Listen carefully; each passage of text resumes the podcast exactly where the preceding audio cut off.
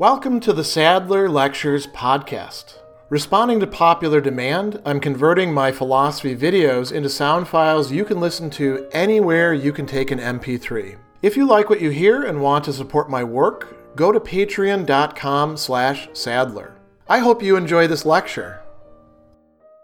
In the introduction to his short work on liberty, John Stuart Mill is going to tell us the basis on which he's going to argue. And so in his own words, he says, "It's proper to state I forego any advantage which could be derived to my argument from the idea of abstract right as a thing independent of utility." What does he mean by utility? He says it's the ultimate appeal on all ethical questions. Utility is the sort of preponderance of good outcomes over bad outcomes, generally understood by utilitarians, which Mill is a second generation instance of, in terms of pains and pleasures, but it could be understood in terms of benefits and harms more broadly. And he tells us that I regard utility as the ultimate appeal on all ethical questions as a utilitarian, but it must be utility in the largest sense, grounded on the permanent interests of man as a progressive being. What is a progressive being? A being who develops. So this is also tied in with a notion of proper human development as well. So he's not going to make an appeal to simply deontological or abstract principles of right. Instead, he is going to try to show that it's useful to apply what he's going to formulate in this work, and which is often called the harm principle. And in respect of freedom of opinion, that it should allow the widest dissemination of opinions, their expression, their publication, so long as they are not directly causing harm. So if you were to say, we should commit genocide, and here's exactly how we ought to do it, and let's go do it right now, here's the plans for it, I think Mill would say, well, now you've crossed certain lines, and the state can have an interest in regulating that. But in general, Mill is saying we ought to tolerate as much diversity of opinion as possible, especially on controversial matters. Now, why? Why is it useful to do that? Isn't it better just to have the truth and know what that is and not be burdened with having to hear about all sorts of other things which might be complete nonsense or might be offensive to you or irritate you or just might not actually be true? Wouldn't it be better just to have like one book that contains all the answers and that's it? Mill says, no, that's not good for human beings. It's not good for us as the kind of beings that we are, in part because we are truth-seeking beings. Truth is part of our good state. So how can considering ideas that we think might be false or might be dangerous or might be noxious, how can that actually be helpful for us? So there's several main things that he discusses in this chapter, several main arguments that he's making, and he sums them up at the end. I'm presenting them here a little bit out of order from his reformulation of them because I'm sticking to the order in which he presents them in the chapter. So the first thing he says is that the opinion that's being silenced or repressed might actually be true.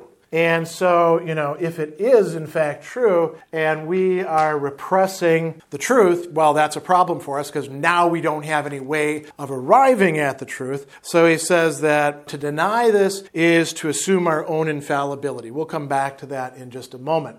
Then he also points out a certain, usefulness as well to false opinions. This might seem a little paradoxical. How can something that's false actually be useful for us as human beings? Well, not directly so. It's not useful for us to believe things that are false, but if we happen to believe the truth, we can believe the truth in multiple kinds of ways. We can believe the truth because we stumbled across it and somebody told it to us, and that's the only thing that we've ever encountered before, so we just accept it on faith and never think about anything else. And Mill says that's not really a rational way of understanding the truth. Right? You're not using your mind. You're basically just using your faculty of parroting back things. You're not developing yourself. So holding an opinion on rational grounds is very important for him. And he frames it like this. Even if the received opinion be not only true, that's the opinion that you hold, but the whole truth,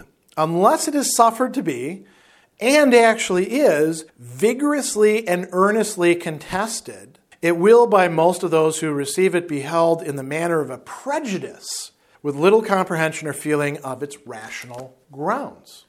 So if you're thinking in terms of religion, if you're living in a country that follows the old adage, about whoever's ruling gets to decide what the religion is and everyone else has to stick with that and nothing else can be taught, you're going to hold that on the basis essentially of a prejudice, not of a reasoned opinion that was able to absorb the brunt and answer back polemical interlocutors. And that's very important, according to John Stuart Mill. We can say similar things about lifestyle. If the only way that you were brought up was that men dress this way and women dress this way and men drive the trucks and women stay behind and tend to the oven and things like that, and you're never exposed to any contradictory opinions and never actually consider that the possibility of them being true, even if that were to be true, which I highly doubt, that these gender roles ought to be observed like that, you would be holding it on the basis of mere prejudice. Mere convention. You wouldn't have any good reasons, and that's part of what it means to be a rational being and hold rational convictions. You wouldn't have any good reasons for the position that you take. Or if you did have any reasons you could bring up, it would be sort of on the basis of a catechism that you were provided, and those reasons would probably be as weak as the ideas themselves that you're endorsing. So it's important to actually have a clash and to hear other points of view so that you can then defend your own point of view. If you haven't defended your own point of view, Mill would say, there's something a little sketchy going on.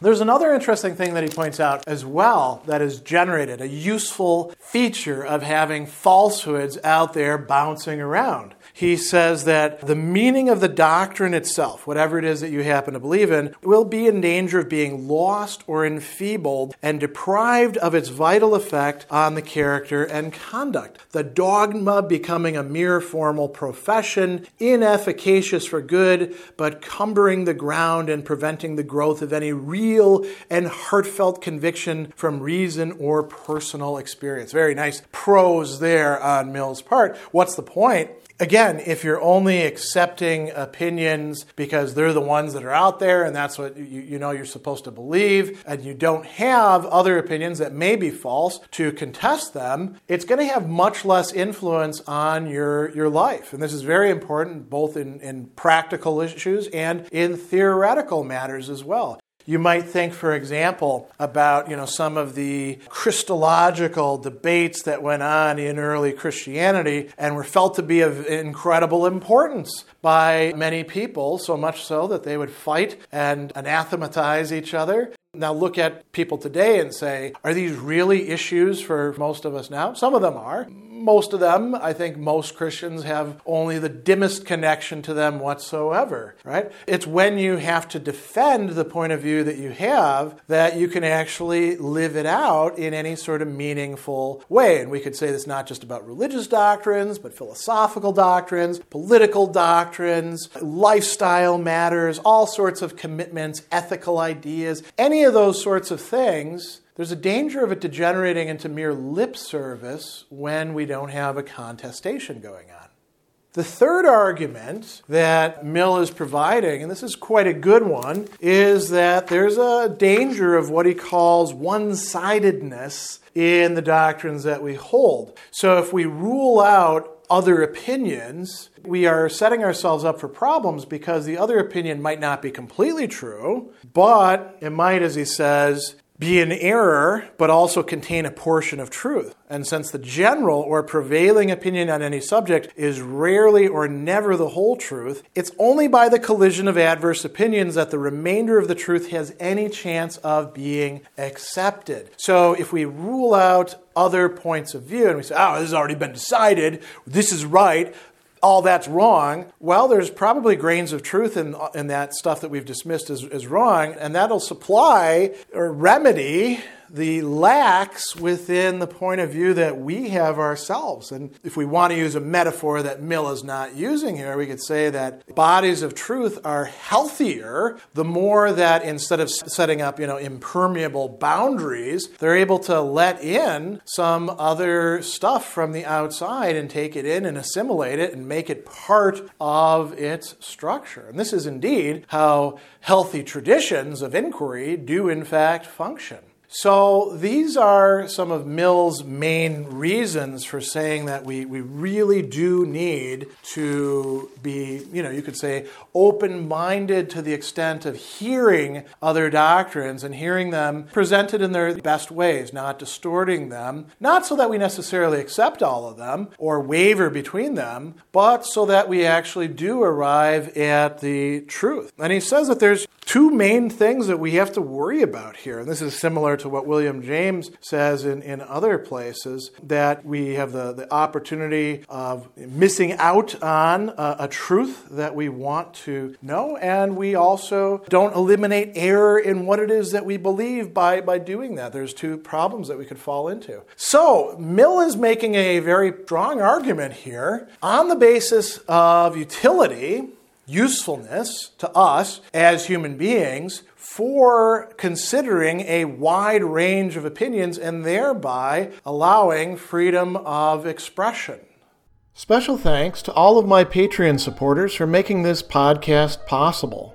You can find me on Twitter at Philosopher70, on YouTube at the Gregory B. Sadler channel, and on Facebook on the Gregory B. Sadler page.